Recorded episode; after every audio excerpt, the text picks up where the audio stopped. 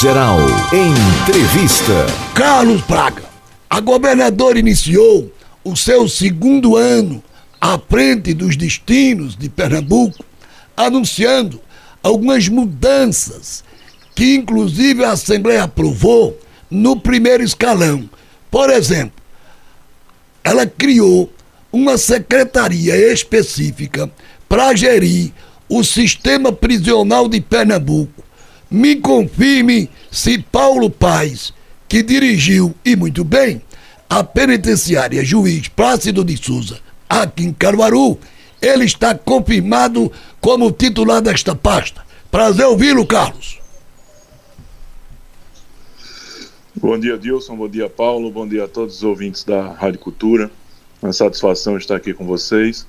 É, já houve a sanção é, da reforma administrativa. Sim, foi criada essa secretaria com foco de cuidar do sistema prisional do Estado, mas ainda não há confirmações dos nomes.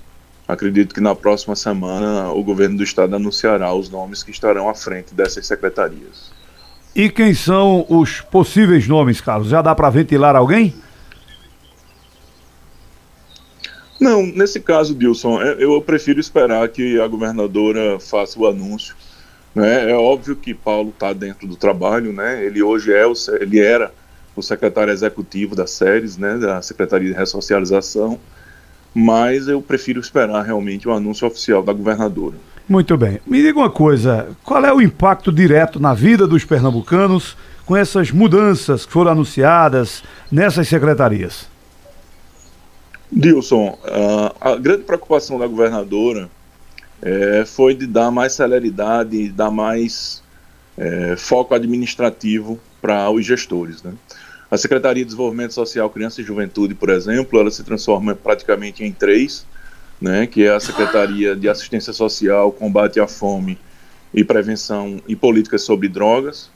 Essa é uma das grandes preocupações do governo. Né? Nós temos 2,2 milhões de pessoas no nosso estado em segurança alimentar grave. E aí essa secretaria começa com um trabalho de quase meio bilhão de reais em seu orçamento nesse foco de combate à fome. Né? A questão do sistema penitenciário, nós temos problemas gravíssimos. Acho que a maioria do nosso, dos nossos ouvintes sabem que a gente responde, o Estado de Pernambuco responde a um processo internacional na Corte de Direitos Humanos em função das situações dos presídios. É, e também a questão de direitos humanos, né, que estava afastado, tinha uma parte lá com a Secretaria de Justiça e Direitos Humanos e hoje está todo mundo junto. A, a Secretaria de Promoção e Equidade, que antes estava na Secretaria de Desenvolvimento Social e Direitos Humanos, se junta né, para trabalhar realmente junto com a Secretaria de Justiça e Direitos Humanos, dando mais foco assim às prevenções, aos cuidados e etc. Meu caro Carlos, eu tô, tô lendo aqui, tá na, na minha tela, na minha frente, e passou pelo crivo dos deputados o projeto de lei que também acabou fixando o subsídio dos secretários estaduais com reajuste, já contando a partir de agora. Ou seja, um secretário em Pernambuco, ele passa a receber 18 mil, correto?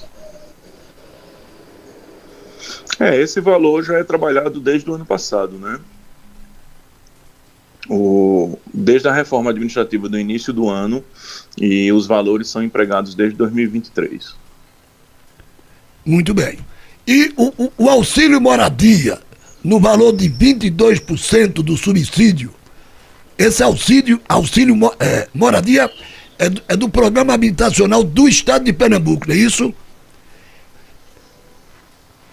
Ele Você já... se refere à entrada garantida? Sim, é, o, que o valor é de 20 a mil. Entrada garantida é um, a entrada garantida é um programa é um programa do governo do estado onde pessoas que recebem até dois salários mínimos podem entrar na sua casa própria com a ajuda do governo do estado, aqueles que não possuem o valor da entrada e o governo do estado junto com a Caixa Econômica subsidia esse valor da entrada para que tenha uma facilidade maior da, desse cidadão, dessa cidadã é, poder financiar o seu imóvel, sair do aluguel e morar numa casa própria. Esse é um programa que está funcionando também desde 2023 e tem trazido ótimos números para, para essa população dessa faixa de renda.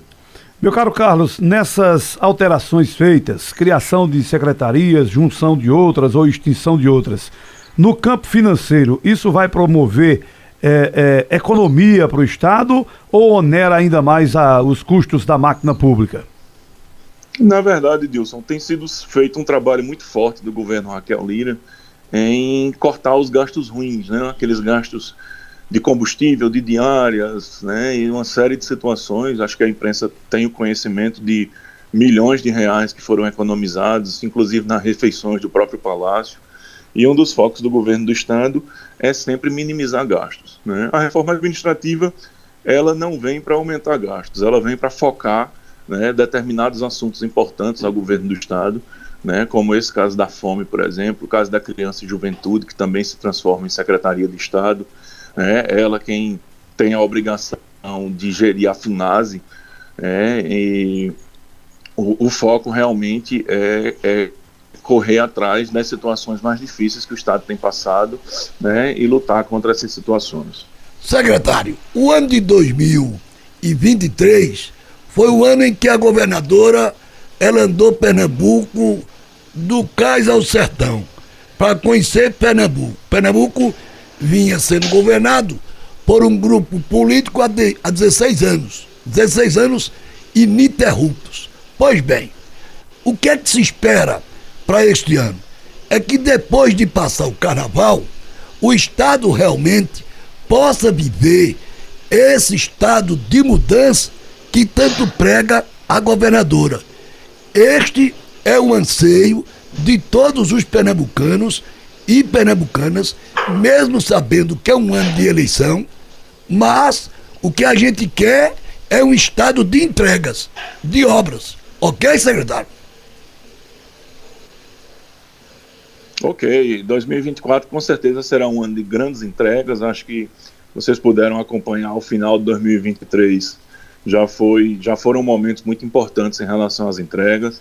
Existe um apoio muito forte hoje do governo federal em relação aos projetos do estado de Pernambuco.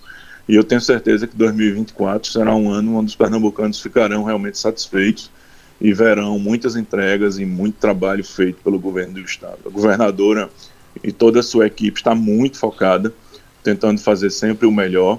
É óbvio que os problemas são muito grandes e tem muitas coisas que precisam ser dirimidas, né? Muitas obras paradas, muitas situações realmente que ao longo do tempo vieram prejudicar nosso estado, que não se faz do dia para a noite, mas eu tenho certeza absoluta que 2024 será um ano muito positivo para toda a população do estado de Pernambuco. Ô, ô, secretário, como o governo tem lidado com as críticas que tem re recebido é, nessas modificações que estão sendo feitas no organograma do governo? Essa mistura de pastas, né, a criação de outras e que muitos dizem que não altera muito na vida dos pernambucanos. De que forma o governo tem recebido essas críticas? As críticas são naturais, né, Dilson? Nós vivemos num país democrático, né, onde tem muita gente que, que critica com o intuito de ajudar e tem muita gente que critica com o intuito de diminuir o trabalho dos outros. Né, e aí, obviamente, que ninguém é dono da razão. É óbvio que tudo é avaliado, né? O governo sempre pensa, né? E, e muitas vezes, quando está caminhando em algum passo que não seja o mais correto, recua e procura voltar para andar realmente na forma adequada. E nós entendemos que, que faz parte, faz parte tanto do processo político como do processo democrático. E eu acho que as críticas são construtivas, elas servem também para que nós procuremos sempre andar da forma mais correta possível e, e honrar os milhões de votos que a governadora teve para chegar até o governo de Pernambuco. Carlos Braga, secretário interino de administração do estado de Pernambuco. Alô? No palco da 96. Foi bom ouvi-lo no início deste Alô? ano, nos deixando animados para que Pernambuco possa verdadeiramente se tornar um grande canteiro de obras em 2024. Abraço, Carlos. Abraço, meu amigo. Abraço, Dilson e Paulo. Abraço a todos os ouvintes. Com fé em Deus, nós teremos um 24 brilhante para todo o estado de Pernambuco. Carlos Braga, secretário interino de administração do estado.